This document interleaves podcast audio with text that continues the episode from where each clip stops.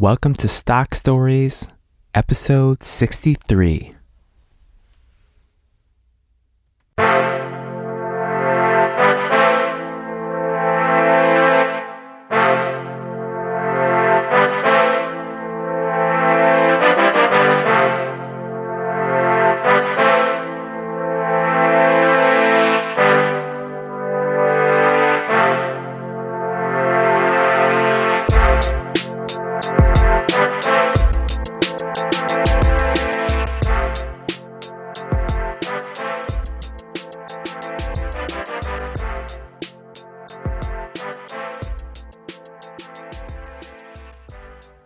Welcome, welcome, welcome to the show. Welcome to Stock Stories. My name is Alex and I am your host today. Stock Stories is the podcast dedicated to helping you, the individual investor, make better investing decisions.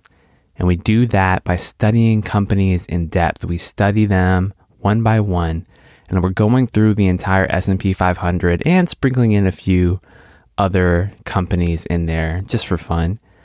And the other way that we're learning on this podcast is by going over mental models. What are mental models?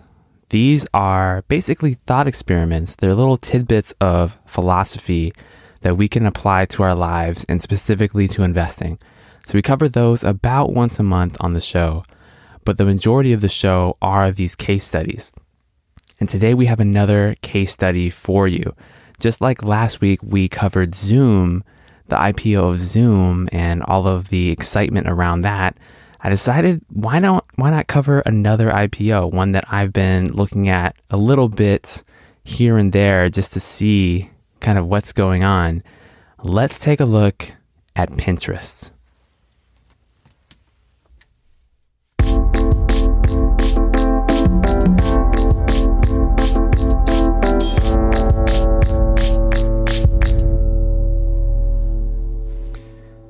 Right, Pinterest. Pinterest is another one of these bigger social media companies that is now going into the public markets. They've experienced rapid growth, a lot of user growth, and now they're selling stock to the public. So, what is Pinterest? What's it all about? Well, Pinterest, first of all, is ticker symbol PINS or PINS. And they are a social media company that is effectively a visual search engine and it's built around people looking for ideas. Pinterest is an idea driven visual search engine. That is what they are. So where do they come from? It is a fairly new company founded in 2010 by three folks named Ben Silbermann, Paul Sciarra, and Evan Sharp. And their idea was to visually catalog inspiring ideas. At first, when they started the platform, it was invite only, but it grew to 10,000 users nine months after launch, which is pretty good. To achieve that level of scale, they were working pretty hard to get people to use the platform. And I think it was interesting that they started invite only too. I think that kind of creates an aura of exclusivity or scarcity within the initial group, which I think you maybe need that social proof in order to build momentum. That's kind of an interesting tactic. In 2012, they had a clause in their terms of service that allowed the right for users to sell its content, and they removed it. And I thought that was interesting when I was researching this company because all of these social media companies, they effectively make money from selling your data. And I thought it was very interesting and proactive and good natured of the management of Pinterest to do that. The thing is, they ended up adding that clause back or adding a similar clause back to their terms and conditions because, in order to make money on a social media platform, the current business model that's been proven to work, as shown by the likes of Facebook and Twitter, is that you sell data, you sell users' data in order to sell advertising. That is really the business model behind these companies. And Pinterest, in the end, became no different. So this ended up changing. As far as the continual growth of Pinterest, by 2013, they had over 70 million users. Imagine that. Over three years, the company was founded in 2010. Three years later, they had over 70 million people using their platform. And at this point, they started receiving some private funding. They received over $100 million in funding at this point, and they were valued at over a billion dollars as a company. So in three years, they went from nothing to a billion dollar company, which is nothing short of incredible. Again, I cannot emphasize enough the power of the scalability of these young tech startups is unparalleled. This is definitely not something I've seen with any of the older, more mature companies that we've studied on the podcast so far, which is usually the typical type of company that we study. This is not a company that's been around for 100 years that is growing at 10%. This is a young billion dollar startup, very asset light, just growing with huge amounts of scale because of the internet. It is an internet based business. And not only that, but really more so a mobile based business too, as mobile starts to take over the format of how the internet is accessed by by everyone. The thing is that Pinterest wasn't making any money at this point still. They were valued at over a billion dollars and they weren't even generating revenue yet. So this had to change over time. In 2014, they finally started monetizing. And how did they how did they do this? Well, you guessed it, they did it with advertising. They started generating revenue through ads. And another thing that they did in that same year was to expand internationally.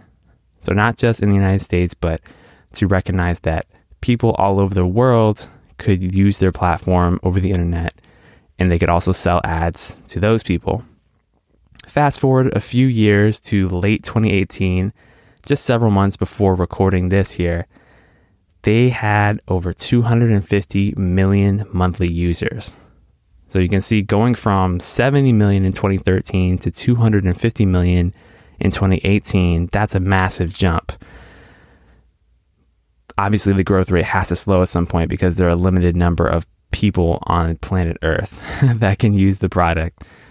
Uh, so, not nearly as many as Facebook with well over a billion users, but 250 million monthly active users is very impressive and indicates a very strong platform, very strong network effects.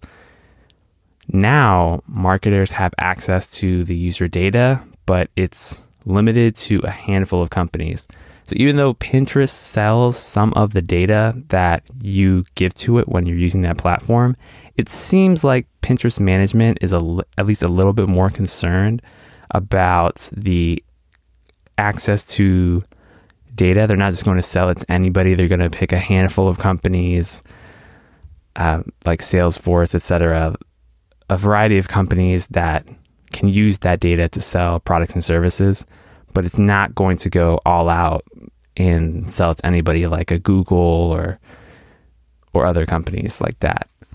Uh, so that's kind of that's the kind of thing where you kind of have to, as an investor and a consumer, just kind of take management at their word, right? Because you're using this platform and it's literally free and it's this amazing platform, but you're you're giving up your rights to data in exchange for that.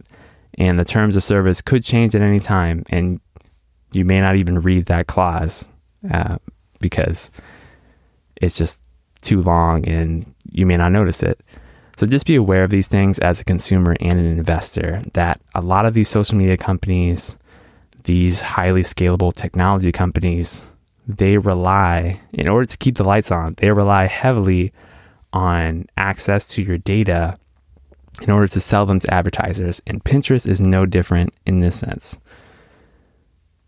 So, where do they make money from? How does Pinterest actually generate revenue. We said ads, but okay, well, how do they put ads on their platform? In order to understand this, we first have to understand the platform itself. Now, if you've never used Pinterest, it effectively works like this you log on to either the mobile app or the website, and Pinterest is really kind of just like what I described earlier. It's a visual search engine. So you'll see a bunch of pictures in different categories on your screen. You set up a profile and you start searching for different topics. So, say you're looking for a new purse for your mom for her birthday. So you, you'll search, oh, I'll look for purple handbags or whatever the thing is. And a bunch of those will pop up. And you'll see pictures from all sorts of people. Now, the users generate the content. So you, as the user, you upload photos of things that you like or things that you're looking for. Maybe something that you found in the store or something you found on the street that's really intriguing to you. You take a picture of it, you upload it to Pinterest, and it has a certain category. And other people do this too. So now you see a collection of all of these purple handbags in this case. And you can look for anything. It doesn't have to be a physical product either.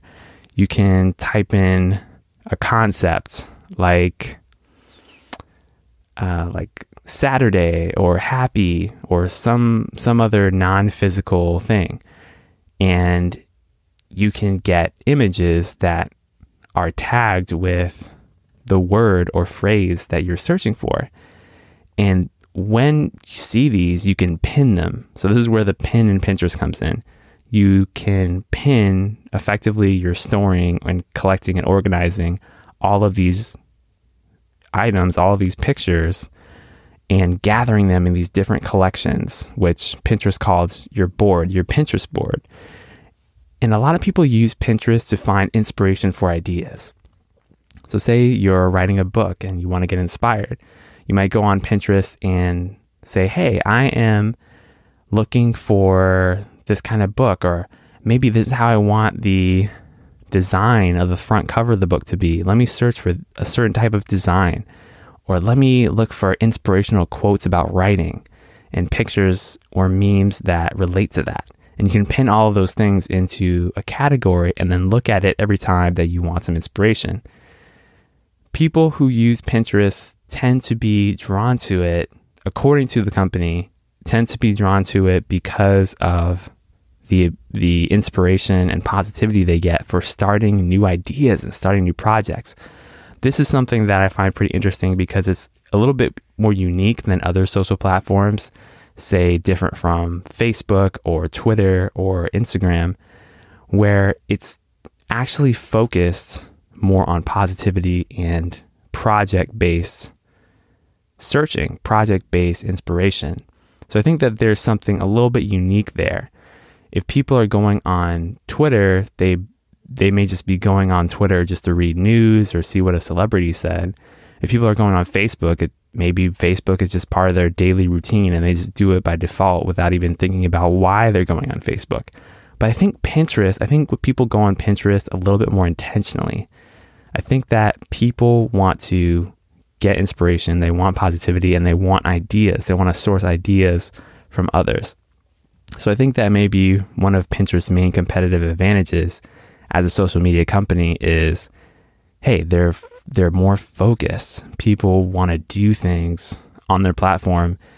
And when companies are marketing things to them that are related to their board topics, then they might actually buy products. And that's in fact what we're seeing. One interesting thing is that Pinterest, within their SEC filings, they say that the ads do not compete with the content on Pinterest, the ads are the native content on Pinterest, which I thought was pretty profound in the sense that when you go on Pinterest, the ads are the things that you're actually looking for. so it's it's different than just an ad popping up on a website. It's not even just cleverly integrated. It is what you are actually looking for. If you're looking for a new drill set that is, I don't know, a certain brand, or maybe not even a certain brand, but a certain type of drill, and you search for that drill, a bunch of pictures will come up, and some of those pictures will be will be targeted ads, but it, one of those may be that drill set that you're looking for, so you can go and build that new woodworking project. I'm just throwing out an example, Pinterest has an interesting model in that they're using the network model for advertising, which is nothing new but they're doing it in a way that people are actually looking for the things that advertisers want to sell them. And I think this is at least true in the consumer product space. One thing that I see as a challenge for Pinterest in the future is how are they going to get other types of advertisers onto the platform? Because if you're an industrial mining company, I don't know how you would want to advertise on Pinterest. What are people going to want from you? You're creating a commodity that's going to be turned into finished goods later. You're not necessarily creating the jewelry that people want to buy. Maybe you're creating the raw you're you're mining the raw silver and gold that will then get sold to a company that then makes the jewelry. You see where I'm going with this? So there are just different industries that are probably better for Pinterest for advertisement purposes. Um, and these advertisements are called promoted pins. And uh, so, so this may be something to look at in the future. One thing I noticed was that the digital advertising market it's growing very rapidly. As you might expect intuitively, it's growing fast. So it's expected to grow to $423 billion as a market by 2022. And based on the numbers today, that's about 12% annual growth. So the overall space is growing, and I think that Pinterest can capture a lot of that growth. One of the risks when looking at this business is that Pinterest relies on Amazon Web Services for hosting its servers. Some social media companies and some tech companies, they build out their own infrastructure of servers and host it on their own cloud. And then they control that whole system. Whereas others, Pinterest being one of them, depends on a third party to host all of their data. Now, Amazon, they're an amazing company. So they're a solid choice for this service that Pinterest needs.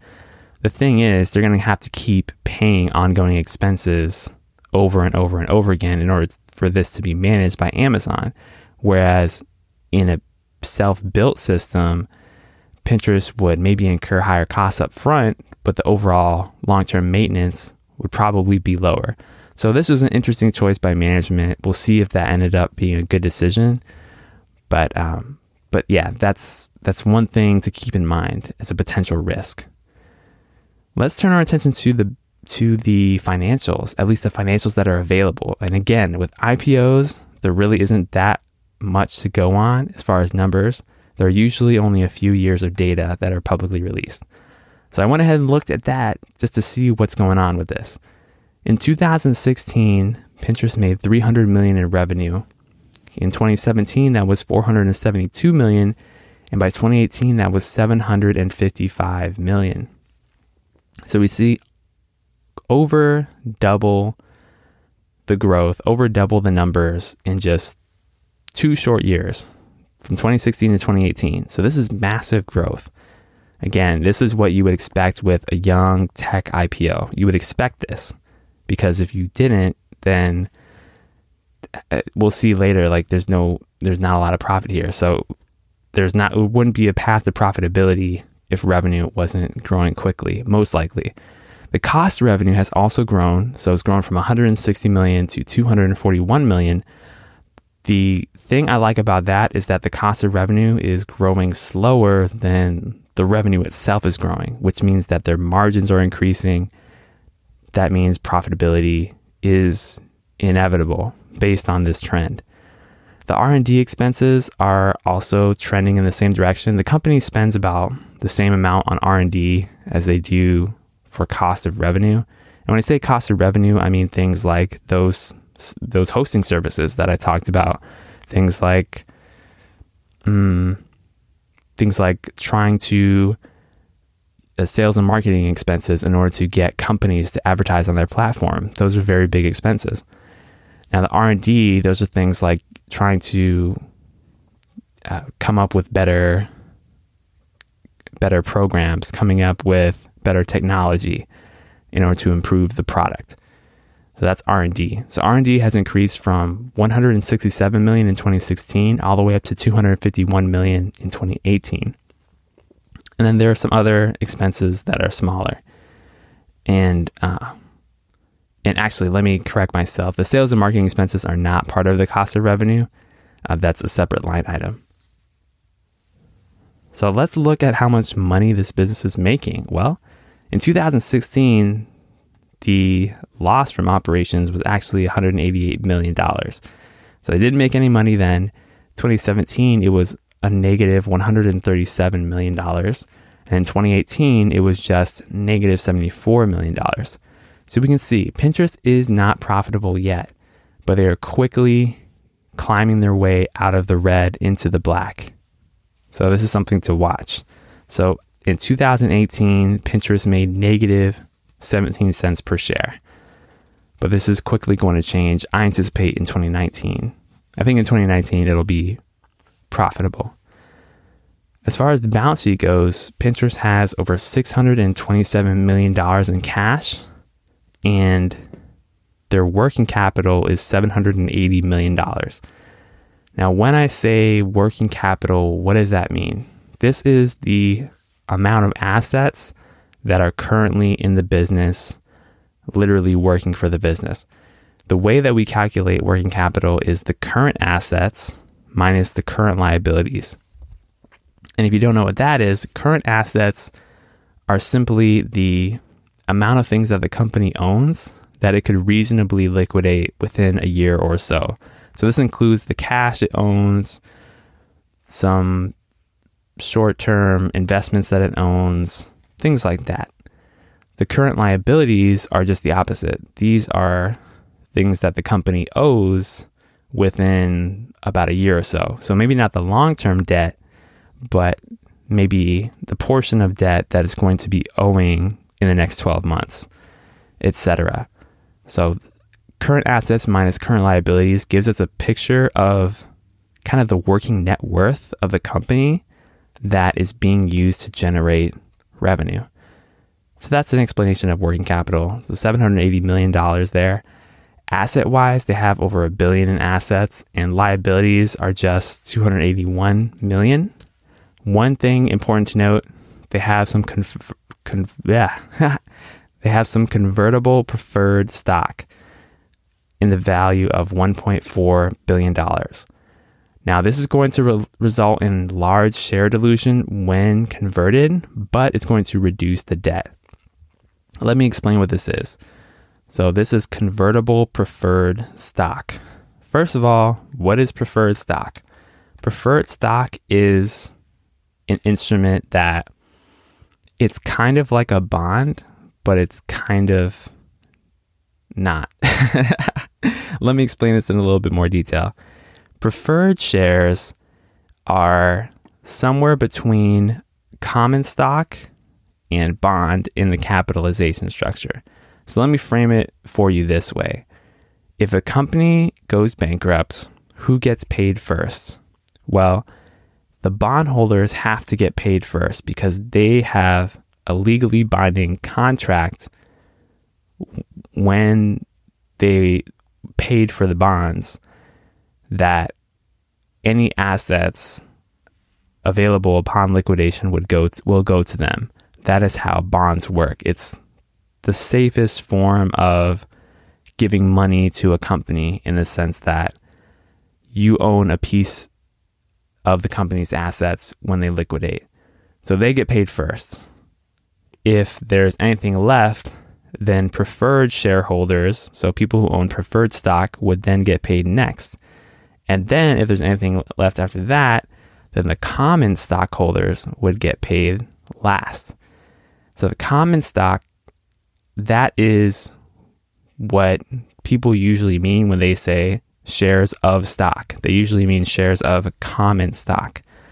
Common stock is just that it's the commonly available shares in the market, the shares that you and I most likely buy. The preferred shares are a different type of of security where if you have a company and you wanted to raise money, instead of me just outright buying equity from you or outright lending you money just like a bank would, maybe I would purchase some preferred shares. And the way that this works is I would buy the preferred shares and let's say they're convertible. So I would buy these securities from you and you would pay me interest or dividends on them just like a bond. So, say I would buy shares from you, that are convertible for preferred shares that pay 8% dividends that are fixed. Okay, so that basically works just like a bond. But then I might say, hey, I want the option to convert these securities into common stock upon the IPO of the company. Okay, and and the company might agree to these terms because they're young, they want to have capital to grow their business. And so in order to entice investors, they might offer this type of security. So you can see where this might be advantageous to an investor, right? If there's a young company out there and you want to get in earlier in their growth, say you're an angel investor or, or a venture capital phase investor, you can say, hey, I want to receive some of the benefits now, aka get me that fixed dividend, just like a bond would pay out fixed interest. Let me get that fixed dividend up front. But then, in addition to that, let me get the option to turn these preferred shares into common stock later down the line when conceivably the stock is more valuable. Think about Zoom technologies or Zoom communications. Think about Lyft. When these companies went public, their stock prices went up a lot, at least on the day, the first day of trading. So if you wanted to, you could convert those preferred shares in that moment and thereby realize a lot of gains. So you can see where this is really advantageous, right? You're getting the benefits of a bond, like your lending company, you're lending money to the company, but then you're also participating on the upside potentially. So, this is an interesting type of security that I think is important to know if you're studying younger companies because this can often be used as a financing instrument in order to get private investors into the deal, into the company, because they're getting paid now and they're having the potential of getting paid later. Companies are willing to do this because they need money now. They need money most when they're the youngest because they don't have that cash flow or that profit yet. So that is hopefully that wasn't too uh, too long-winded or anything for you, but that is basically what convertible preferred shares are and why they're important. So Pinterest has this a lot of convertible preferred shares on their balance sheet. I need to take a look at the company when they release their their next quarterly statement because I'll be interested to see if a lot of those convertible preferred shares do indeed get converted into equity. If so, the current number of shares on the market will get diluted from that. So that is something to keep in mind. So your earnings per share is not going to be as strong if people exercise those options. So where is Pinterest at now? They are about at a $15 billion market cap. And the last time I checked, they were around $30 per share. So the capitalization structure is still shifting. It's and also the business model is completely dependent on advertising. As we saw from the income statement, the growth is excellent and I do believe it will show profits in fiscal 2019. That's the way it's trending. I see no reason for that growth to change. I see no reason for that trend to change, at least in the near term. The thing about Pinterest, though, is you're paying $30 a share for a company that makes less than $0 in, in per share profits, and you have significant dilution that is potentially coming up as well. Uh, so I am staying away from this right now. I that's what I would do, just because I think it's more speculation at this point to invest in a young tech startup that is probably going to be profitable, but not quite yet. And just the fact that we've been in good economic times for so long now, when a recession comes, and let me repeat this, a recession will come. It might might not come for several more years. It might come tomorrow. I don't know. But somewhere in that time frame, a recession is going to come. And when recessions come, broader recessions, advertising budgets, you know what those do? They shrink advertising budgets shrink in recessions as a matter of course because people just aren't buying as many things, especially physical products. So, this is something to keep in mind with any business heavily reliance on an advertising model. So, I think a lot of these social media companies, they may be good, more aggressive investments when times are bad because these are the types of stocks that are going to go down the most during bad times because their business model is the most reliant on the thing that's hurting right now or during that time frame. So that's that's one thing I would look at. I'm cautiously watching Pinterest right now. I think they have some strong strong brand power and many people around the world clearly use them and they have this aura of positivity around their workflow and around their users which i find attractive i think that's indicative of a good culture i just don't see paying this price now i just because times are good uh, if you purchase shares in pinterest right now just be prepared for a wild ride when the next recession comes. That's that's all I'll say.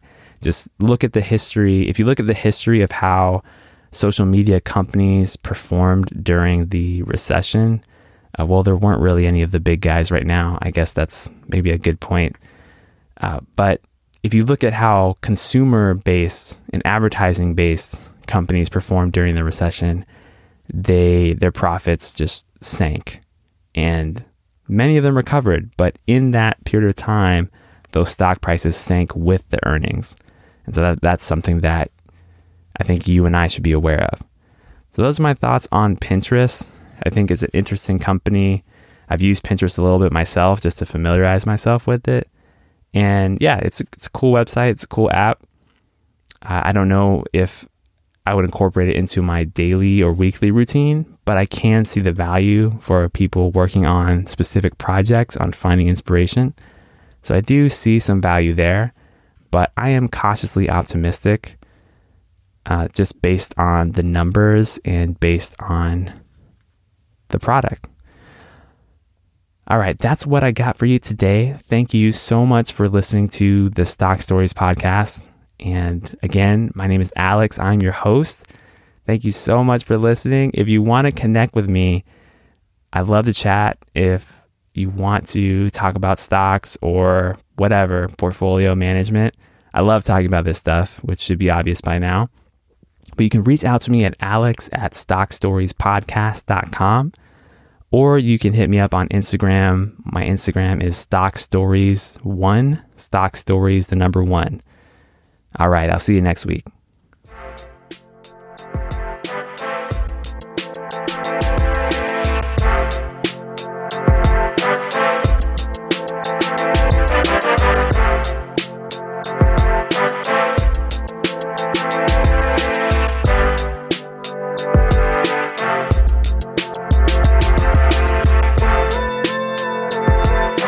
Information presented here on Stock Stories is for informational, educational, and entertainment purposes only.